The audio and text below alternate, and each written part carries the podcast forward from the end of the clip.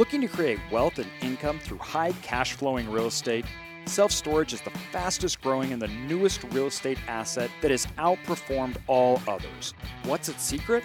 I'm AJ Osborne, and with over a million square feet that we have built, acquired, expanded, and even converted big box stores from small third tier markets to large 100 plus thousand square foot facilities, we have seen it all.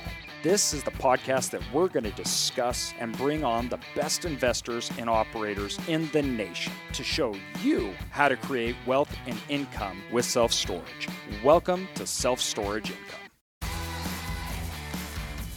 All right, welcome everybody to Self Storage Income. I am so excited about this podcast.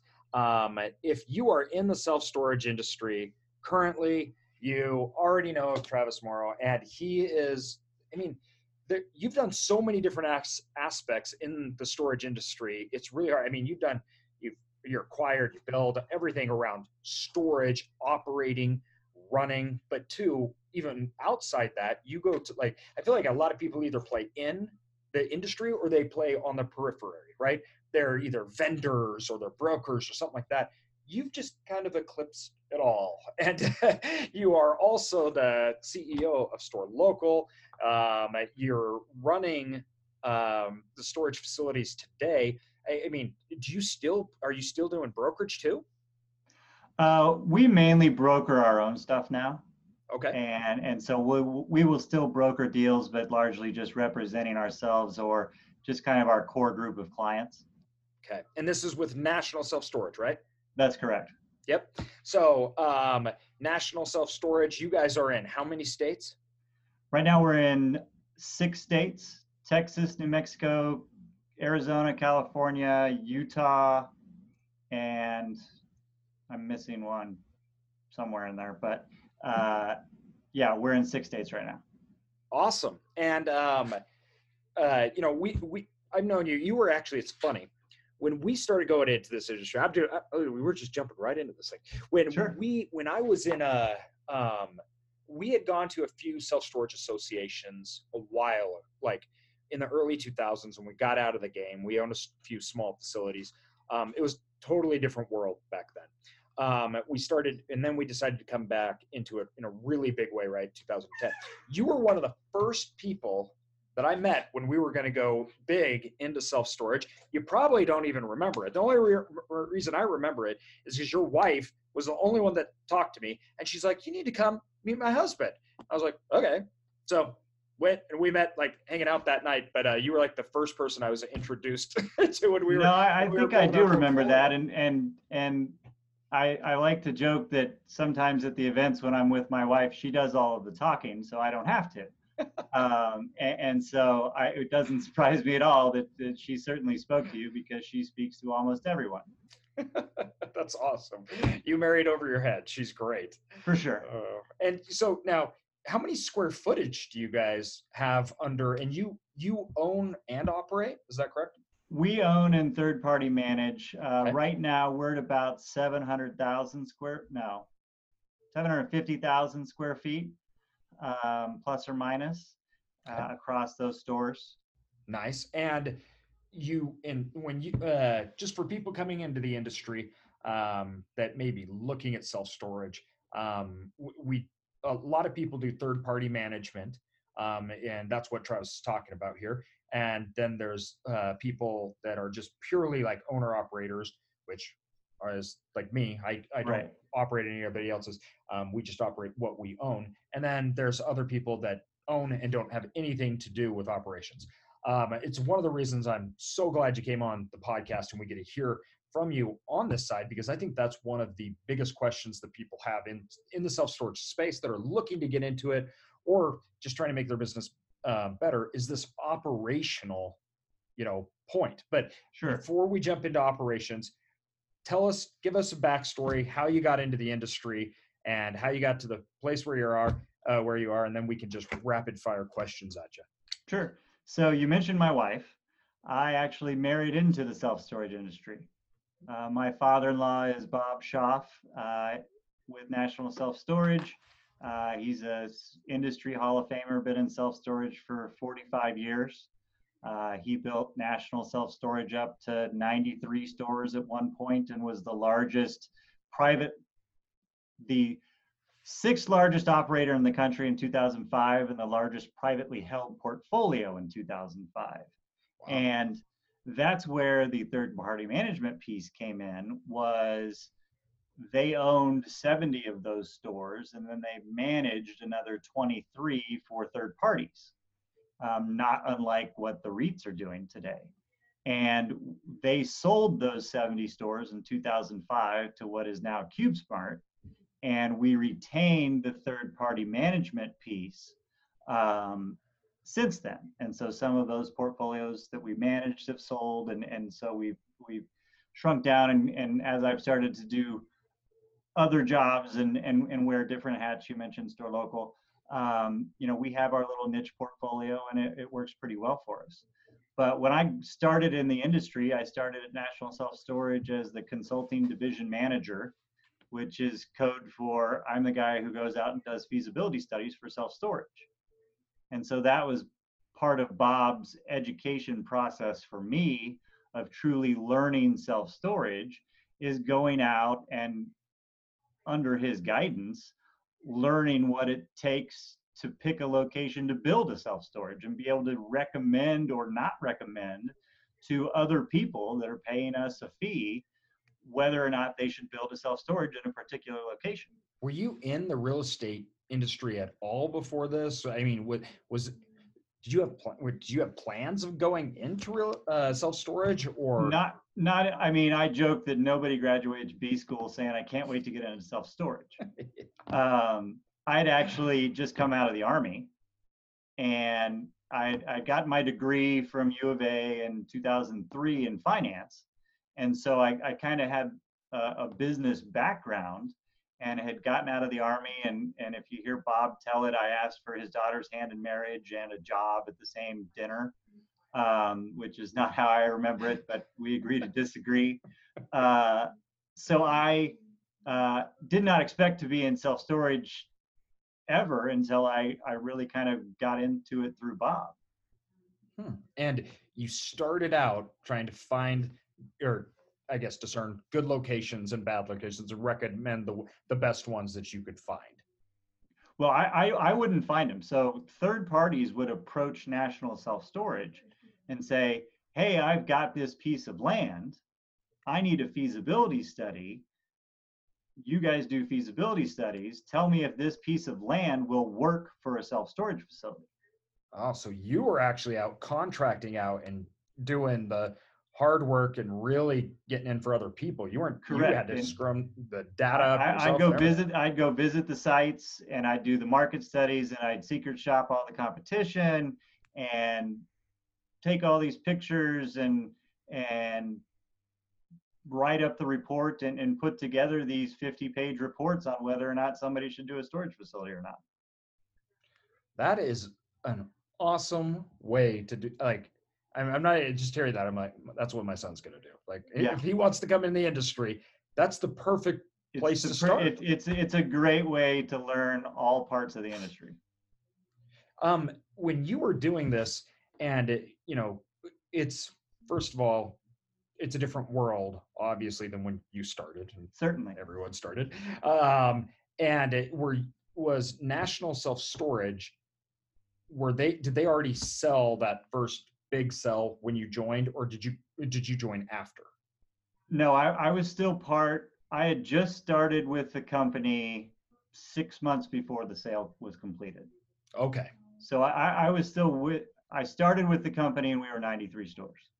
Got it. Mm-hmm. And you were doing and working with a third party management part, going out and doing feasibility. Was it around where you lived, or were you looking at all other markets in the nation? Were you? I went everywhere. I went to Cheyenne, Wyoming. I, I went all I'd love to see that feasibility study. I, that one I said no. Can imagine. it wasn't quite the population, and there was a whole bunch of storage already. Yeah. And now, speaking of that, I, let's jump right into this. So you, this, you know, and you've seen so many projects done. You've worked with so many operators. What do you think makes a good storage location? Like, if you're out recommend recommending and looking at different markets, Um, do you have a secret sauce that you're looking at for a location where you go, these are the elements that is needed to make this a home run, or no? I don't know that it's particularly secret. Yeah. Um, you know, all, the last facility that we built here in Arizona was a there was a piece of dirt 400 yards from my house that I drove by every day for nine years and said, man, somebody should put a storage facility right there. It's the right size. There's no competition in the area of merit. There's you've got the population density. It's at a major corner right across the street from everybody's grocery store. So it's kind of the commercial corner of the area in, in my neighborhood. And it just made total sense to me that uh, a storage facility needed to go in there. And so those pockets still exist all around the country. And so even in areas where people talk about this is oversupplied and now Idaho excluded because it sounds like stay out of There- Idaho. There's pockets everywhere though. But but there are There pockets are. where you can find a five mile ring where there's not another storage facility, Yeah. but there's a lot of people and you can service those people. Yeah, you know, um, we're about to uh, buy a facility in Washington, Mhm. and it's not even a half a mile down the road from our other facility. Right. And you know, we we haven't bought anything for a year because some of the market's been, and we totally overlooked this, and we just totally overlooked it. And we loved that facility, and it was such a great location. Right. And I guess we just never gone back to it. What came up an opportunity, and we're like, we weren't expecting to buy anything uh, this year, but there is. You're right. There's always opportunities. Um, so I think you know, you you mentioned population density. Do you look when you're looking at demographics? Do you look at you know the average income? Do you look at movement, like how many people are moving, houses selling? Do you go into that? I, I don't get in. I, I look at the average income, uh, though I will tell you that while they're more difficult to manage, even storage facilities in lower income areas can do very well. Uh, I look more at rent per square foot of the market. And Okay, so, so- you know, I've got five facilities in El Paso that we manage. El Paso gets like 95 cents a foot. And it's harder and harder to make new projects there pencil just because at 95 cents a foot. Whereas Washington, on the other hand, I wish I could get 95 cents a foot. and I don't. but, but yeah, I mean, no. if you're in Seattle and it's 250 Yeah, a foot or exactly. whatever, it it it. So th- that's more my concern is what the rental rates are in the individual markets. I- I guess that when when we're looking at it, we take it pretty much the same approach where I care way more about competitors than I do demographics. And I see some of these these these stuff coming out. Well, the average income in this, and these they can spend X amount on X square foot because their disposable income stuff. And I go, It's I called supply and demand. Yeah i'm like i've never really seen that matter i'm like it just it just tends not to. And also too i'm chucked because you could be in a nice area um where uh where i live. We we're in uh four different states but in my where i'm in and you're getting 60 cents a square foot if you're lucky right? Now you can be in an absolute poverty stricken area not even near seattle. Yeah. not even near. You could be hours outside of seattle. You're getting 250 a square foot. Yep. I'm Absolutely. it's shocking to me Yeah. so that that that doesn't seem to make sense. completely market specific. Yep. Absolutely. And, and so the that's my primary focus when we're looking at things is, is what the rent per square foot really pencils out to be. Now, You know, um, you, you can have, and I, I mentioned earlier, supply and demand. Yeah. You've got 200,000 square foot of demand that's calculable based on average rent per square foot per capita. But then you've got people that say, yeah, but they've got all this money. I'm going to put in 300,000 square feet of self storage. Well, um, that doesn't work. The, the lines don't cross in the right spot. Uh, so it it it baffles me sometimes what people will put up. And once again, that goes back to my feasibility background. And I told a lot of people no. Some of them went ahead and did it anyways. And but I, what I had always tell people when they do feasibility studies, and I still tell people is if you're going to invest millions of dollars in a project, wouldn't you rather spend 10,000 now and feel confident moving forward or spend $10,000 and count your lucky stars that you only spent $10,000? Yeah. Well, too, to give you any idea, you know, we have uh, 1.2 million square feet um, uh, under management that we own, we get feasibility studies. I, I will actually go to project. I hire a third person to look at it because I'm like, you tell me what I'm missing, and right. two, that, I want you to I tell me if I'm if I'm stupid. Like, yeah, tell me. That's what I did on our last project. I I and I, you know, I had done all of my feasibility research that I would normally do if I was yep. doing it for a third party. But then I brought in a third party from the East Coast and pointed to a spot on the map and said, I've got all the information, but I'm not going to give it to you. Here's the spot. You tell me, in your professional opinion, if this is going to be a successful project. And they agreed. And he came back and, and confirmed. We went forward with it. Uh, I love doing that and that strategy because for me, it's a way that I can keep maybe unseen ego or maybe unseen. Like I oh I love this area or it's always been a dream for me to have a facility in this community, right? Right. And it and that I all of a sudden start to make up demand, right? Like, oh, well, there's some empty units, but they're not competing right. And you know, there's a lot of people that are going to move into this area. I yeah, can't tell you how many times I've heard this, right? You know, and at that point for me, that's speculation, which yes. Not about. That doesn't work well when you're dealing with assets in the millions of dollars. Never, never works well. Now, I guess we're talking too a lot about development, but did you do when, when did you help people? So you, you were doing feasibility studies for development, but let's talk about acquisition. What's what's your experience in either doing or did your third party management help people with the acquisition process? Uh, we did both. We we've acquired individual facilities as a result of that uh, sale. We had some 1031 exchange money that we needed to place. So we did acquisitions for ourselves in Salt Lake City and Las Vegas. Uh, I helped other, I, I brokered a deal in Green Valley, Arizona between our former client and what became our new client for the same facility. Nice. So we were running the facility. The existing owner wanted to sell, found him a, a buyer, and put that deal together. And, and then we're now managing for that buyer. We've actually done that a couple times. Uh, for former clients and then what became new clients. That could be great, especially if you're looking for passive income because you know the operations. I know what it's making. I can tell what I'm buying, and yep. then it's that's a very keep, safe keep way to doing go what you're it. doing. Exactly. No, I, I that could be very because one like we kind of mentioned in the first, um, which I think we're getting right into now, so we can talk about this because you, know, you mentioned it. Uh, one, I think the biggest hurdles for people traditionally in, in self storage has been the operational aspects. Um, that's why we that's why we got into it because we just thought we could do better operationally. Right. I, we we could do better deals. We could operate businesses better than the existing people we'd acquire, and turn them around. Um, and that's been kind of uh, you know a hurdle for a lot of people getting into it.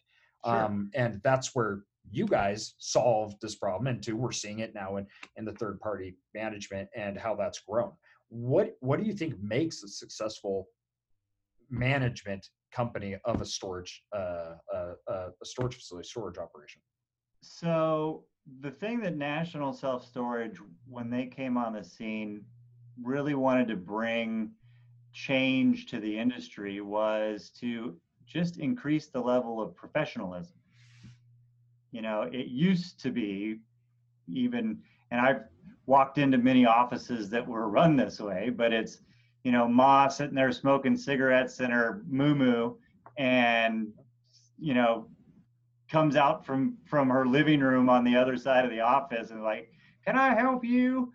And, you know, not the experience that you're necessarily looking for. And so we wanted to bring professional managers, professional management, and traditional business practices to self storage way back in the 80s. Uh, and that has always evolved ever since then with, you know, we were very, very early adopters of online, at least having a website going all the way back to 1998.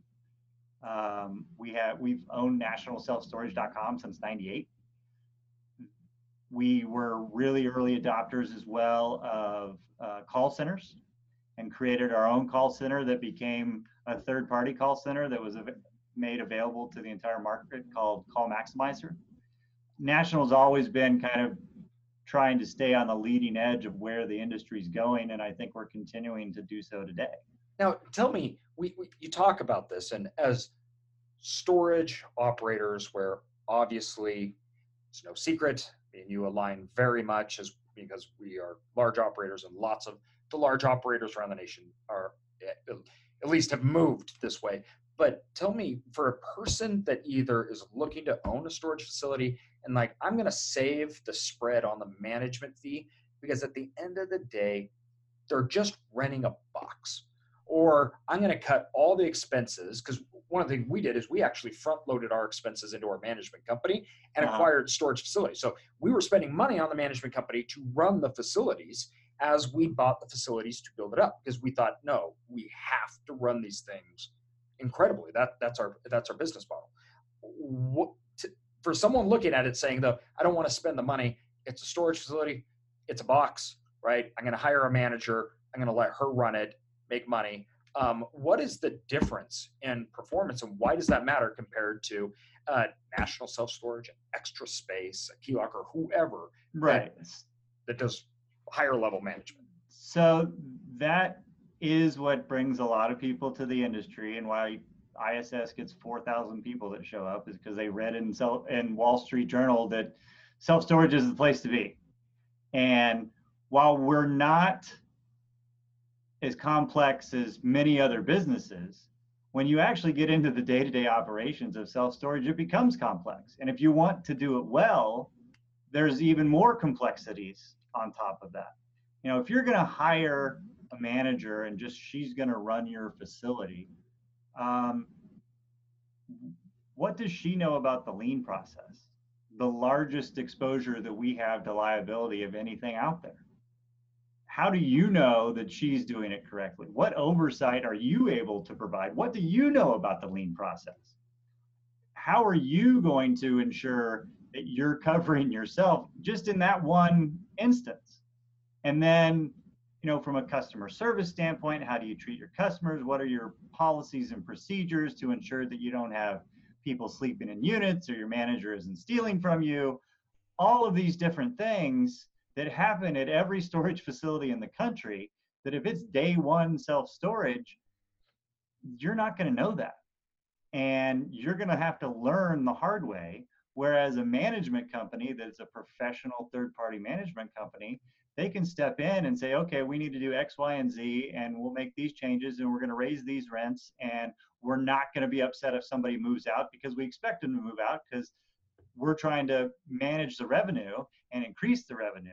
And we do these things without blinking because we know that they work. Whereas if it's day one in the industry, you know, no self storage operator has ever been uh, accused of spending too much money. We're all quite thrifty. And that can be to our detriment in many cases. So, with a third party management, we've learned some stuff the hard way but we also know what works now and we can make those decisions quickly and have a quicker impact on the operations of a facility than somebody just coming in the first time. You know i i like to think about this as um you know and and we're talking about operating storage facilities in general. Like if you're operating it yourself third party management however you're doing it because once again we operate ours by ourselves. But right. when we came into it we realized if we're going to do this, we got to do this right. It, there's no in between. And right. I think the reason we we realized is the spread of revenue that was being left on the table. And I'm talking about we'll take over facilities and they're just not even collecting 12% of the revenue. The rent, the rents are all over the board and all lower. Um, their street rates are not equal to their current tenant. So Right. when you're underwriting the facility and looking at the income based upon simply what they could be collecting, all of a sudden you're like, oh, there's a 20% increase in revenue Yeah. that is just the market, right? And then once you start getting into the sales closing process and offering other lines, everything from services and boxes and insurance, right? And then your manager looks professional, so you're getting a higher end, um, longer staying tenant. The revenue is not even comparable. I mean, Yeah. I, you know, you go in and take over a new property, you put a professional operation in, and then you send out your rent increases. And when the tenant gets the rent increase, they say, oh, well, I see all that they've done. Makes sense to me. Moving on. I okay, so I, I got a quick story because you're gonna love this one. you're gonna relate to it because a lot of people when we did it like lost their minds.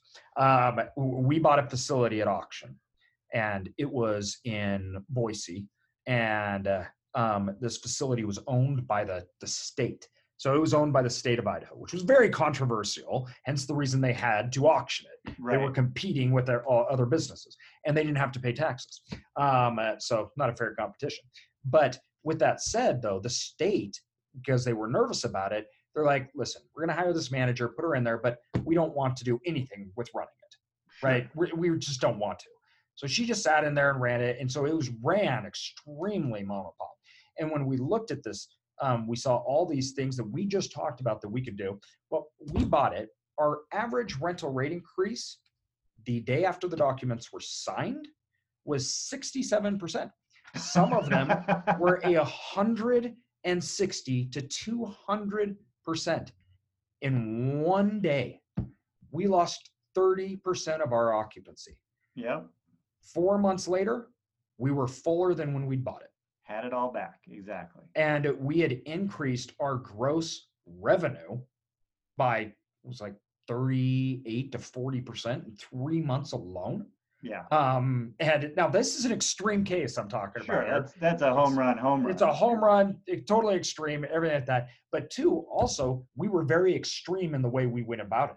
Most people would be very nervous to walk in and say, "Yeah, we're just going to double everybody's rates." And Right. two, also, we had to deal with it because it was hell for six months. Sure. People were ready to kill us, right? But Absolutely. it's a great to be like example of what's happening. And two, all we really did was match what the market was doing. Right. So with, with the tenants, it's not like all of a sudden we were screwing. they can't go somewhere else and be 67% less again. Yep, exactly. That didn't exist. Um, and I think this it, that's that right there is the perfect example of you're you're literally taking apart when you go in and buy a facility that's being ran. It's like a market inefficiency, and you're just evening it out. Yep. So when people get into this industry, I'm like, don't don't be that guy, right?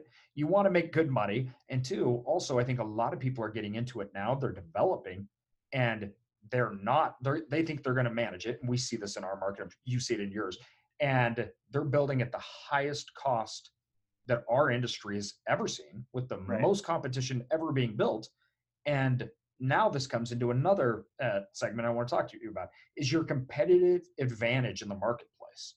And how do storage operators gain that? How do they do that? So we're talking about, you know, you, you got to uh, be professional and look good and raise rates, but how do you gain a competitive advantage when you have storage facilities being built around you or you're coming into the market for the first time and you're like, I, I want to, you know, I need to fill up. I gotta, Right. I gotta make this work. How do you do that? So if you're building a new property, you've got all the opportunity in the world because starting with the design of your facility, you know, we're a long ways now from the single story drive up with the swing gate, uh, self storage facilities. The modern Generation V, some people call them Generation Vertical, multi story facilities, they're essentially big boxes, but with a big box, you can do on the outside whatever you want. And you can make it as pretty as it needs to be, A, to make the city happy so that they'll let you build it, but B, to truly wow your customers a little bit into saying, I can store my stuff there. and you add some you know modern customer experience features digital signage um, new tenant interface type things that you and i both have at a couple of our properties uh, there are access control systems out there that allow people to use their phone uh, to not only access the facility but access their individual unit uh, those type of products and and design features when a customer comes to the facility, they say, well, why would I want to store anywhere else? This is how storage is done. You like shine. It's just like, Correct. like, I, I, love that idea. Like, why would I store anywhere else? It's, it's, you're Right. not competing almost. It's like you're, you're a totally different product. I don't know if you ever saw the, they have a facility. It's an extra space facility down in, um, Naples, Florida. It was Okay. in the Wall Street Journal, which was funny because it came out this huge article in the Wall Street Journal, right? But I'd been down there. I was so I I had a other business down down there that I was operating, and before that article ever came out, saw it. But it looks like a hotel. I mean, it looks like a be a Four Seasons or something. And- Absolutely. I mean, I pull up and look at this thing, and I had passed this for months and not known that it was a storage facility. right. And you're so- in a, it's a high high end area. Yeah. The the our Marana facility that I referred to earlier, uh, when we built that, our town of Marana is where we're the municipality we were dealing with. And 2010-ish, they opened a, a new Ritz Carlton. And it's a beautiful property, um, six stars. I mean, it's a really nice property. And the town of Marana is really, really proud of that property. So when I met with my architect, I said, hey, let's go have breakfast at the Ritz so that I can show you some of the design features that the Ritz used. And so we went not only to the hotel, but then we went down to the country club. And it was designed by the same architect and had some of the similar features. And so I was showing my architect that stuff. And one of the features at the country club was they call it the Kiva room, but it's this round rock tower. And my architect took notice of that. And when they came back with the designs, we had this round rock tower. And it was designed to kind of match the Ritz Carlton. And, and people have also said, it thought that we were a hotel. They just didn't, you know, this multi story thing with the windows and the, the awning on the side, they thought we were a hotel. And I take that as a compliment. Yeah, absolutely, hundred percent. Um, we and it, when I look at it, our prize, I think, property that we look at, same thing. It was a ground up, and um, so we were able to build, you know, big open space where people could come in, and uh, you know, our market is like twenty years behind your markets, right? Uh, so we're like, you know, when we built it, there's no, there was no REITs or anything in our market at all Right. and um, it was they it was something the market had never seen. The banks told us that they had people taking the bank saying, "I want to build that. I want that." And when we opened it up, we had a line, and our opening area is massive. I mean, the amount of square feet, you know, thirty foot ceilings and everything, and it went out the front and out the back, lined up to rent storage. Never seen anything beautiful like it. Yeah, but it, it, it's right. All of a sudden, like you're saying, we weren't competing. We were like a different thing there. right. And so, no, that you're right. Development gives you that huge advantage. Now, how about acquire? If you come and acquire a facility that needs work, how do you compete? there are actually you can even in an existing facility and you know people use the phrase lipstick on a pig on occasion but it can be a really effective tool if people have been driving by what they thought was a really kind of rundown beater old facility but if you're willing to go in and put some money into it and you built that into your acquisition cost and your overall model for what you're planning on doing with that project, you can reskin that sucker, new doors, paint, landscaping, asphalt, and turn it into what looks like from the outside a very new facility. And just that impact on the market where people are like, oh, that place was such a piece of crap, to, oh, wow, look at that place now. You know, you're, you're, while you're not a brand new, newly developed facility, you're at least trying to, you know, drag yourself back up there. You mentioned this earlier um, in our discussion here, which I, I, I think is um, really rev, uh, relevant. Um, that it too, it people aren't as mad about rate increases when you do that, because Correct. then they, then they see that value that they're that you're If- bringing to them. If, if people see that you're spending money to improve the service that you're offering them, they rarely have any objection. Because you're, for the rent that they were paying you, then you put all this money in, they understand that, you know, your costs have gone up and, and, and they understand rate increases. They're quite common. I always use the electric company as an example. You know, my electric bill goes up every year. I don't know about yours, but uh, It's life. that's what happens with storage. Yep. Um, okay, we we've t- touched on a few of these tools, and I, I really want to dive into a couple of them because there's so much buzz. Um, and for me and you, this is a great topic because we are uniquely able to talk about them. I think I know where Um, we're going. Yep. So let's talk about technology and how this online rental and more of an automated, newer facility works and looks and how and the tools that you're using today to to accomplish this. So the modern customer experience is what I've been going around the country speaking on, and I was in London last week speaking on this exact topic. And and that is modern customers, not self-storage customers, but modern customers want the ability to interact with businesses in a different way than self-storage has traditionally been used to. And that is largely via their phone. And I, I show some interesting stats in some of my presentations, but one of my favorite ones is the average number of phone opens per day in the United States is 49. If you have a smartphone, you unlock your phone 49 times a day. Even if you're part of the silent generation, the World War II generation, they unlock their phone 19 times a day. Millennials, 77. um, but so the average is 49.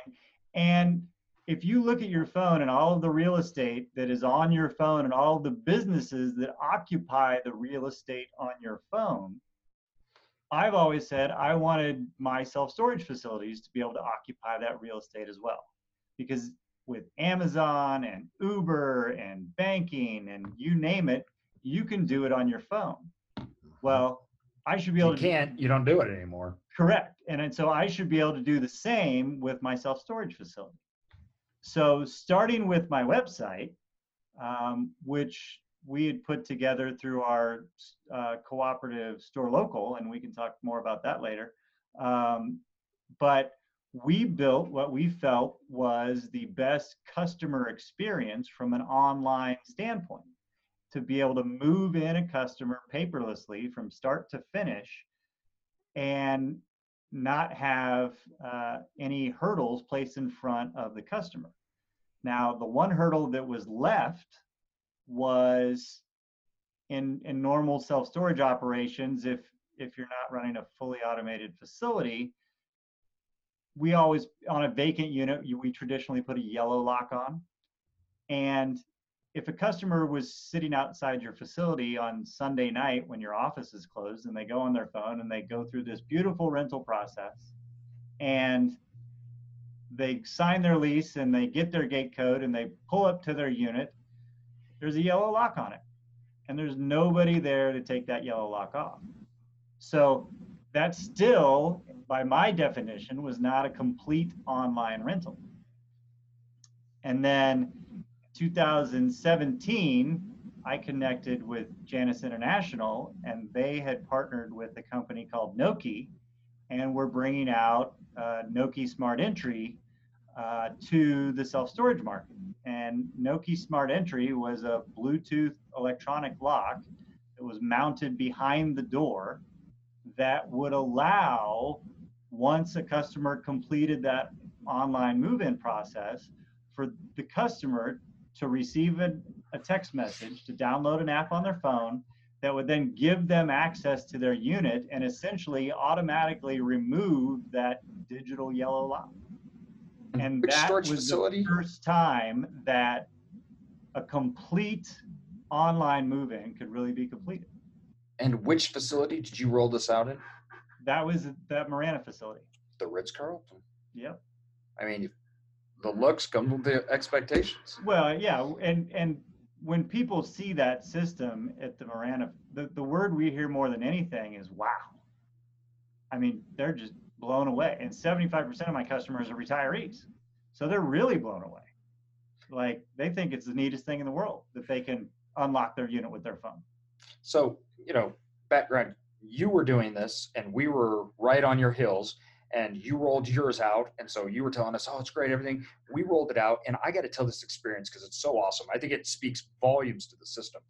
I go, I flew in there and this was probably five months, six months after being open. And I flew in, I'm headed to the storage facility, grab my Uber, right? On the way to the Uber, the Uber takes me to the facility and goes, Hey, I rent here. And I'm like, Oh, well, that's awesome. Thank you. And I asked him, I'm like, why'd you choose for us? And he goes, You kidding? I'm an Uber driver. My whole life's on my phone right here. I'm like, right. Oh, that's great. So, right, get up. Anyway, I get an Uber to go back to the airport to leave. Uber driver pulls up. Um, I get in, new Uber driver, and he goes, Hey, I rent here. Oh, that's amazing. And I was like, Are you kidding me? And he's like, No, I love the online features about it. And both of them, they're like, I'm an Uber driver. I have off hours, everything like that. It's just, you know, got to work with my ske- schedule. But I'm, I'm sitting here going, two people, they've never met our manager ever. sure. They never even met him. And they don't And- have to. They don't have to. You know, and we- they're like, that was my options. I took it. And that's how they, they loved it. They, they thought it was the coolest thing they'd ever seen. I absolutely want to give my customer the choice with how they choose to interact with us. So if they don't want to talk to my manager, they absolutely do not have to. As long as they pay their bill on time, we'll be good. And we had a customer come in New Year's Day. Office is clearly closed, but we watched them on the camera rent on their phone. We see it come in through the property management software they got the app. We watch them download the app. We watch them walk up to the door. We watch the door open, go to their unit. They're in, take off and leave. And that is 100% what that system is for, is for that off hours. Whenever the customer wants to do business with me, I want to be available to do business with them. So we're the, you know, we're, we're the same as in um, ours. Uh, it, to give you any idea, uh, people are like, this is too complicated. Um, the facility that we did it in was a bankrupt Super Kmart, 160,000 square feet. We have um, three gate entries. We have six doors, two different sides, two drive aisles that you can get in from this entry system. Yep. The Plus- complexity of doing that on your phone, I mean, and guess what? They love it. People love it. Yep. They they drive in, they drive up, they drive through, they rent online, and that is, you know, for people I look that have just normal pull-up facilities, and like, ah, it's too complicated. I'm like, please, you know, and me and you, we were the first ones that were doing this yeah. and it was on facilities that were complex. And so, like our normal drive ups, we're expanding them now, and I, I don't know about how you're doing, but we're adding them in our, all our all our projects currently today, and any projects that we do in the future, we will never not do it. Hundred percent. I, I will not build another facility without that system. And the thing that I tell people is for the next five years, if you have that system, you have a competitive advantage. 10 years from now, if you don't have that system, you're going to be functionally obsolete. Exactly what I say. I'm, I'm like, you guys don't understand. This is the market. Like, Yes. you're just 10 years behind. Like, if you're building a facility today and you're not putting it in, every year from here on out, your product type will be irrelevant in a large segment of the market that wants to buy and rent online. And I, I use I like to use a quote from uh, Don Clausen, my former partner. Why would I open a facility that on day one is going to be outdated? Yep. It's a perfect, perfect way to look at it. Now, okay, first of all, I want to address the screams that I hear in cars as they're listening to our podcast and saying, you know, all sorts of things. And I'm going to address a few of these right now because I have Okay. major issues with the people that are anti this for a few reasons. The first one is I hear a lot of screams. And if you are a manager at a storage facility today and this is ticking you off or making you mad, this is not to replace your job. Nope. You cannot think that. Now, I know that there's a few people out there that have a storage facility and they're saying that it's going to replace their job. Well, them and their 10,000 square feet of storage, maybe. But me and my 150,000 square feet, never. In fact, at our facility that we have a completely automated system, we have more managers at that facility than any other facility we own. well, it's true. The, the system is truly to streamline some of the time consuming, more menial tasks that a manager has to do to allow a manager to focus on things that we're more interested in, like renting more units. and collections and callbacks Correct. and customer service, which in and then in tune lies into a higher revenue per square foot, which then makes me way more money. And Yeah. so it, it's I, I I just I've heard that time and time and time again, and I don't want people that are running their own facility. It doesn't replace you. It's not that. It, it's an option, and there's a segment of the population that you will get that you wouldn't have gotten if they had to deal with you, and that's just true. Correct. There's no Now- such thing as an unmanned facility. Yes. because somebody's still got to pull out the couch that they leave in their unit and make the unit ready for releasing. Yeah. Always always will be as long as there's people on the site moving stuff and the bigger you go the more complex these things are getting the more sophisticated you have to be you need people there to support it and run it so um, i think that's the first thing that i want to get at. the second thing that i want to talk about is the justification uh, justification that um, i'm not going to put it in because the cost and i'm trying to lower my capital uh, um, input into this job or into this project so that I can make a better return on my money. So that one, I get that one a lot. And it blows my mind because, and maybe it's just because I'm so focused on customer experience and the modern customer experience, but the cost of the system is just the cost of providing that experience. And once again, for five, for the next five years, that's good for me because I'll have a competitive advantage. 10 years down the road, I'm going to be screwed if I didn't spend this today. And in the grand scheme of a new development that's going to cost you between six and eight million dollars, if you're spending 125, 150 thousand dollars, it's not that big a number when you look at it that way. Especially because you know the old way of doing it was to put individual door alarms and and cameras everywhere and and and whatnot. Well, it's still 185 bucks a door, anyways, with keypads and all the other stuff. So the the cost difference is not any impact in any of my decision making, and clearly not yours, because you and I have both said we're we're doing it no matter what. But for the, those guys are like, it's just too expensive. It's not. It really just isn't when you're thinking about it in terms of the customer experience that you're trying to provide to the modern self storage customer. Okay, now I want now before uh, before we end here, we have to end talking about one other major thing I really need to get um, um, not just your opinion, but I, we need to hear from. And the reason I want to end with this is there could be there could be a lot of listeners that are sitting here right now going, "You guys have overwhelmed me.